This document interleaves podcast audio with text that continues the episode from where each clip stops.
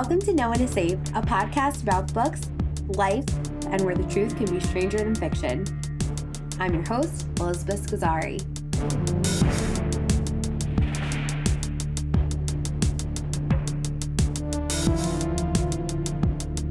Welcome to No One is Safe, a podcast about books, writing, reading, living some kind of chaos induced or chaos filled life. My name is Elizabeth Scozzari. I am your host, and I will be going on this journey with you while you are going on this journey with me. You can learn more about me or check out some of the things that I have written on elizabethscozzari.com.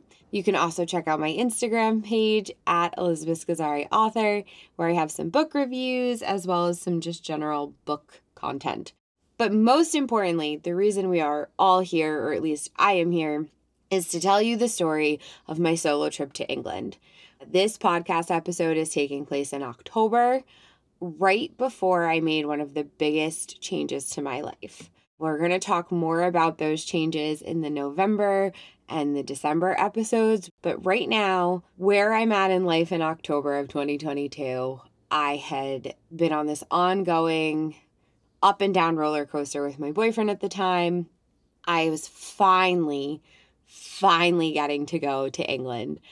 I had wanted to go since I was a small child. It was my trip, it was the trip of a lifetime. I had booked it twice before to two different parts. One was in college, and the other one was, I want to say, maybe like 2019, 2018, and it just didn't happen. Both times my trip fell through, so it became kind of like a unicorn trip. But I had sold my condo in 2020 actually by the time all I was done. It was 2021 but i had sold my condo to buy a house with my boyfriend at the time. Spoiler alert we are no longer together and i no longer own a house. Uh, but at the time i was selling my condo to buy this house and i had like just enough money left over after the deposit um, or at least after my portion of the down payment my natural inclination was to be responsible and i said you know what I've always wanted to turn 30 ever since I was a small child because it's my super special birthday. But even more so, the age I was most looking forward to was 32. So I said, screw it. I am taking this bit of money. I am buying a plane ticket to England that is both refundable, business class, like the whole enchilada. I was making it so that if they had shut the world down for pandemic reasons, yet again, I would have this plane ticket until my death or the death of the airline. And I did it. I splurged. I went. It was so cool. I've never felt so fancy. I actually was so out of my element that the the flight there, I did not fully embrace the perks of first class, business class, whatever class I was in. I had my own private little cubicle and they handed me champagne in a real glass. And then when they handed me a drink, I got a gin drink on the on the flight home, and that was in a real hefty glass as well. Very fascinating. I got real silverware. It was real metal. Anywho, so I finally get to fly out there. I wanted to specifically go to Castle Castlecombe, which is a tiny little town. It's at the bottom of the Cotswolds. It's adjacent to Bath. It is gorgeous and beautiful. And everyone I met was like, You're spending a whole week here? And I was like, Yep. There was hiking, there was quiet and peace and calm. There was no grocery store. I made very good friends with the people at the one inn pub. It wasn't really a pub, it was an inn because I went there for lunch and then ordered a ton of food to last me the entire week. I went there twice or three times. So Castlecombe is this quaint, beautiful little town. Actually, I know it's Dr. Dolittle. I think it's the original one. There's a shot of the street and it's all cobblestones. That's Castlecombe. And that's pretty much what it's known for is being in movies and also having two really old churches. But I had wanted to go somewhere where you could walk down the street and buy someone's homemade baked goods. And I did. I bought a brownie from a woman who set up this little shop outside of her house. It was a stand with all of her pastries. There was a bucket. You put the money in her front door or in the bucket. If you needed change, you could put it in the front door and knock. It was amazing. the views, the smell of grass. I went on a hike. I went on several actually because I have this really hard time following a path, whether it's a path of notes or the shortest way to tell a story, or if it's a trail. I tend to get distracted. And so there was this one walking tour that my mom had printed out for me, and you could see like seven different churches, and they were all really old and really beautiful. And I was like, sure, I'll do it. I love to hike, I love to walk. Great. I tried every day that I was in Castlecombe to successfully finish this one hike, this one walk, this one trail. It was one trail, and I couldn't get it to the point where the one day I walked like 13 miles and was so far out of any kind of path. I had to wait till I found a street that had an, a sign that said Castlecombe that way and just turned around and followed that street sign until I found something that looked oddly familiar, which it wasn't but continued forward and eventually found the town. But it was supposed to be, I think, a seven mile walk altogether. My adventure was 13 miles because I ventured out into fields. And so I'm walking. At this point, I've become very acquainted with the fact that you just open a gate, walk through someone's, not their lawn, it's not their yard, it's their property, but it's usually tucked back to the side and you can see the path where everyone has walked before you and it's just in this person's again it's on their property. So i'm accustomed to this. The only one i didn't do was go through the one that looks like i was going to be letting cows out. But now i'm going i'm walking i'm navigating and there are flocks flocks of sheep on both sides of this path. I was born in Connecticut, lived there till I was two, moved to New Jersey, and I'm not going to say I'm a Jersey girl, but I am a, I'm a girl who's lived in New Jersey at this point of this story, 30 years of my life, I have never strolled up to a flock of sheep. There are wild sheep on both sides of the path, and maybe it's silly to call them wild, but again, the only time I saw sheep was in a petting zoo, and they were all broken down emotionally. They were sad and lonely, and maybe they were happy because they had friends, but they weren't wild.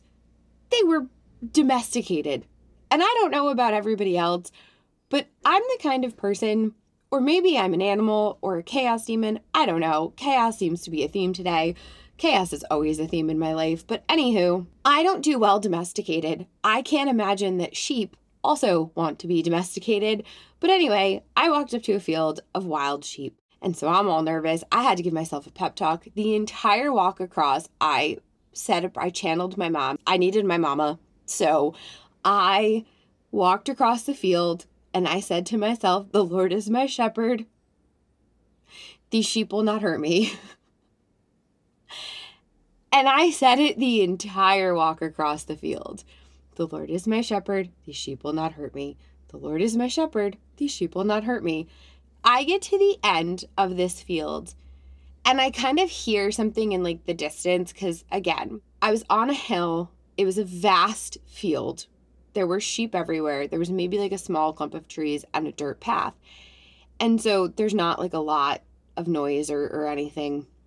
Even the sheep were being quiet because apparently like half of them were laying down. Apparently It was afternoon nap time. Here I am still terrified. I turn around. There is a man just running. Just running. He runs through the entire flock of sheep like nobody's business. Doesn't bat an eye, doesn't blink, nothing. Meanwhile, I'm trying to still get, at this point, I'm still trying to get up the nerve to go through the sheep. And I watched him, and this motherfucker just ran through these sheep like it was his everyday life. Probably because it was. So that's when I did it. I was like, okay, he just ran through them. No one seemed to move. I can do this. It's all going to be okay. I went through them. It was all okay. That was not the only highlight from England, but it was a pretty cool experience. Uh, again, especially for someone who grew up in New Jersey and only saw sheep in petting zoos. The other thing I did while I was there, in addition to walking through the wilderness and getting lost every single day and eating at the same taverny inn type place and making friends with the wait staff there who by the way were absolutely amazing the one girl i had and like the one little kid i had and the one like everyone i just everyone was amazing and the food was really good i had a scotch egg for the first time Not necessarily a fan. However, I would try one again. So, in addition to doing this, I went to a small town nearby. I don't remember how to pronounce it off the top of my head, but it's something that sounds like Chippendale, even though it's not Chippendale, Chippenhaven, uh, something to that effect. And my bus driver, Jimmy, still not sure if Jimmy's his real name, but I've decided that it is. I didn't know what to do. And when I have to pronounce words or names, especially on a bus, I don't know why it's buses, but when it comes to getting a bus ticket, I get very nervous, especially if I don't know how to pronounce the name of the place I'm going. Like this is not Harry Potter. This is not traveling through the fireplace. Like you don't need to pronounce pronounce th- pronounce things. You don't need to pronounce things perfectly to get there. But I still low key panic. So I handed him. I essentially just tried to hand him my money and get on the bus, and he asked me where I was going, and I like Chippenhagen, Chippenham, and I like stuttered, and he was like, "I got this. Don't worry." He gave me he gave me instructions like go sit, you'll be fine. I'll tell you when you're getting off the bus. So I go to get off the bus, and he says to me, "Meet me here at 4:30." Your time on your phone, 4:30. Meet me here. I will be the bus driver. I will take you back to Castle. And I wanted to hug this man. I, we got to talking when it was just the two of us on the bus back to Castlecombe, and he had two daughters that were just a hair younger than I was. We talked about what do you mean you just are in England by yourself? Well, I'm taking a solo trip and what do you mean? Well, I take a solo trip every year and oh my God, that's amazing. I would be so nervous if my daughters did that, but I wish my daughters would do that. And so every year I take a solo trip by my, obviously by myself, and I go see one place. I've been to Costa Rica, I've been to Austin, Texas, I've been to Washington State, I've been to Canada. So I've, I've gotten to see some really cool places. I intend to keep seeing more places. England is the furthest I went without anyone around. Uh, typically, I know you're not supposed to announce that you're on a solo trip, but Jimmy and I hit it off. I felt safe with him, so I let him know that I was there alone, which, again, safety tip while traveling don't tell people that. Do as I suggest, not as I actually do. But anywho, so he got me back to Castlecombe.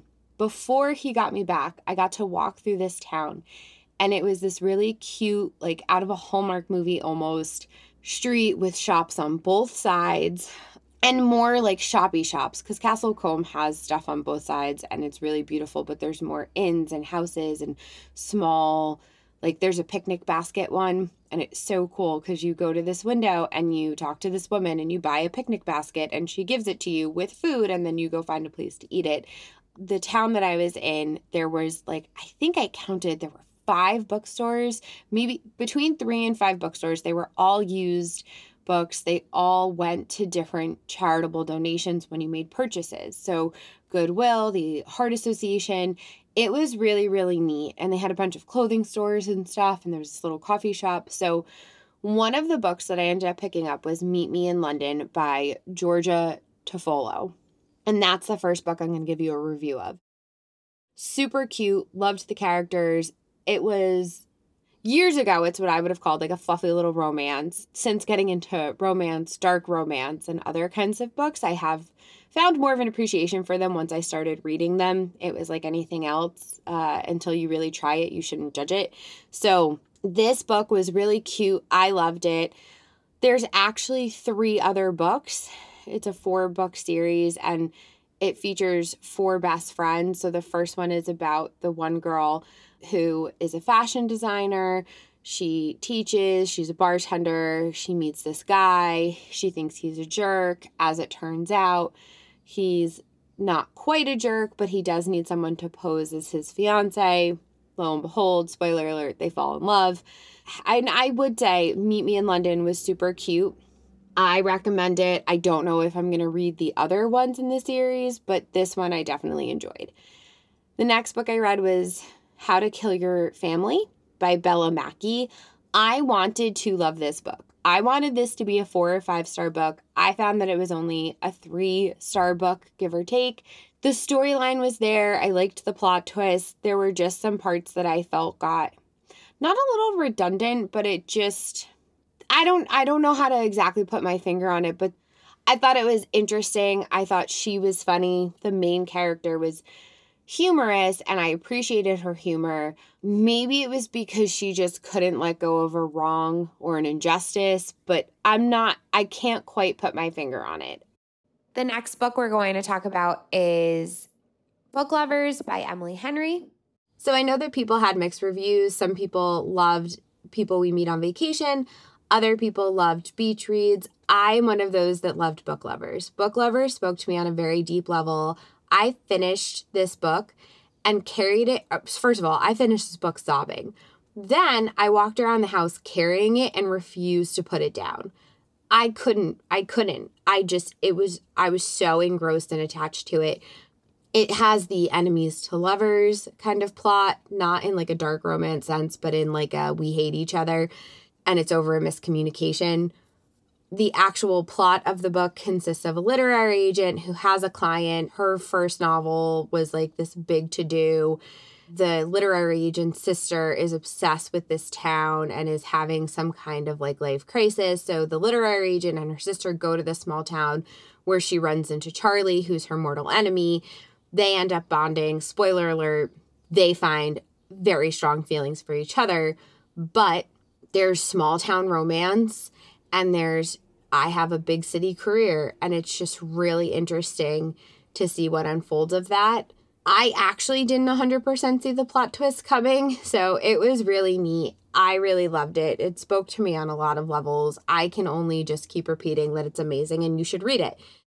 One more thing about book lovers, and then we can actually transition. I think one of the things I loved most about book lovers, it was unexpected for me, it was so unexpected to have these characters and have me fall so much in love with all of them and to be so moved by the storytelling and the setting. And it just really spoke to me. Um, I had never really been one for romances or things like that, or at least I thought I wasn't. And this one was one of those truly impactful, opened my eyes to the fact that there are really amazing books out there, even if they're billed as just silly romances, or if people would say, oh, it's a romance, and like Fabio's not on the cover, but it's a romance and it's a book that just spoke so much to my heart. The character development, the life experiences of these characters, the way the story was set up did it have some cheesy moments? Yeah, it did. But you know what? I just read a dark romance that still had some cheesy moments. And I just read a fantasy book. And I'm actually reading currently a book that was written in the 1700s. And it's a gothic horror book. And there's some cheese in there too. So, cheese apparently is easy to come by, not just in refrigerators. But it was an absolute joy and pleasure to read Book Lovers. It touched me on such a deep level maybe it was a preconceived notion maybe of like what romances should be. Maybe it was just knowing that like the people who read books like this like my mom and my cousin they liked that light fluffy kind of vibe and they didn't love the same books that I loved. But you know what? My preconceived notions were wrong.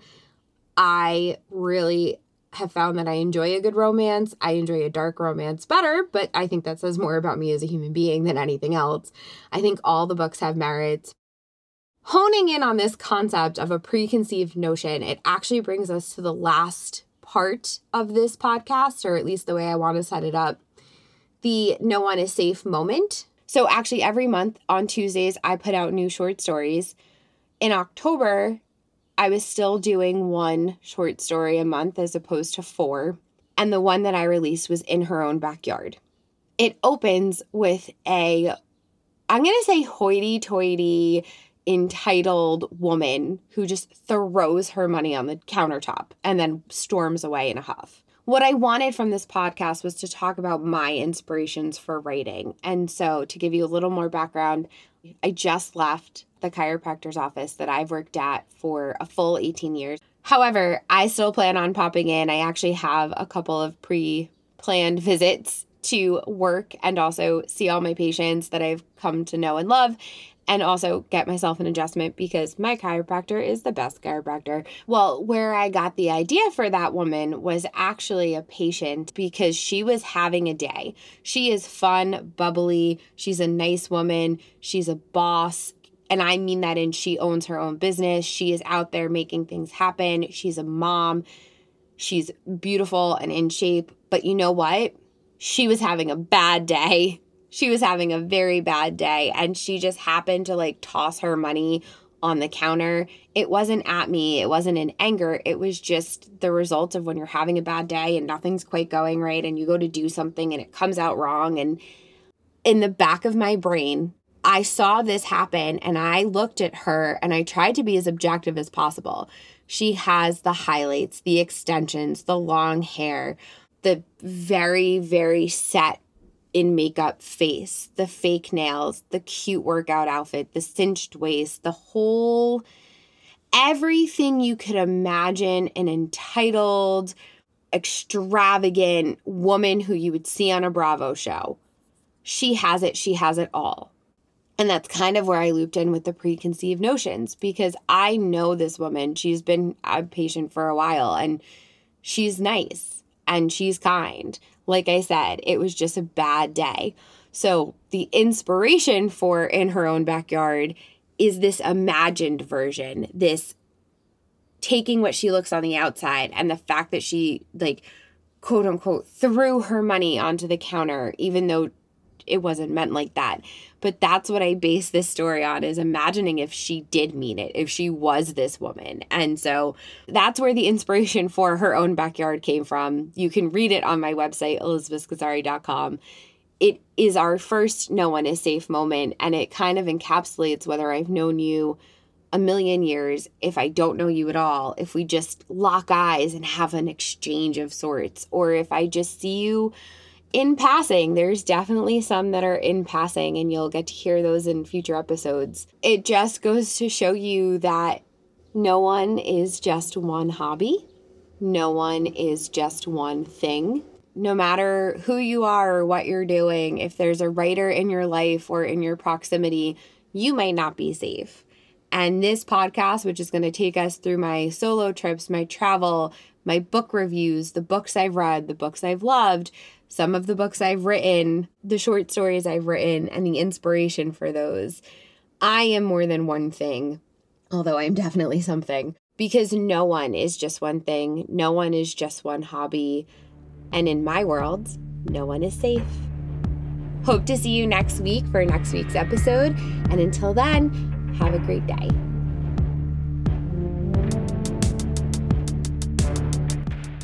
Thank you so much for listening to No One Is Safe. This podcast, just like my writing, means so much to me, and I am so thankful for everyone on the journey. If you've enjoyed episodes so far, please consider liking, subscribing, sharing, and reviewing wherever you get your favorite podcasts. To read my short stories, go to elizabethscozzari.com. You can also sign up for the newsletter, which will provide you access to one exclusive short story a month. You can also follow me on Instagram at Elizabeth Scozzari Author. I hope that all of the content I provide you with brings you joy, as well as a certain level of uncertainty, maybe even some chills. Thank you so much again for being on this journey with me. Looking forward to seeing you next week. Just remember, no one is safe.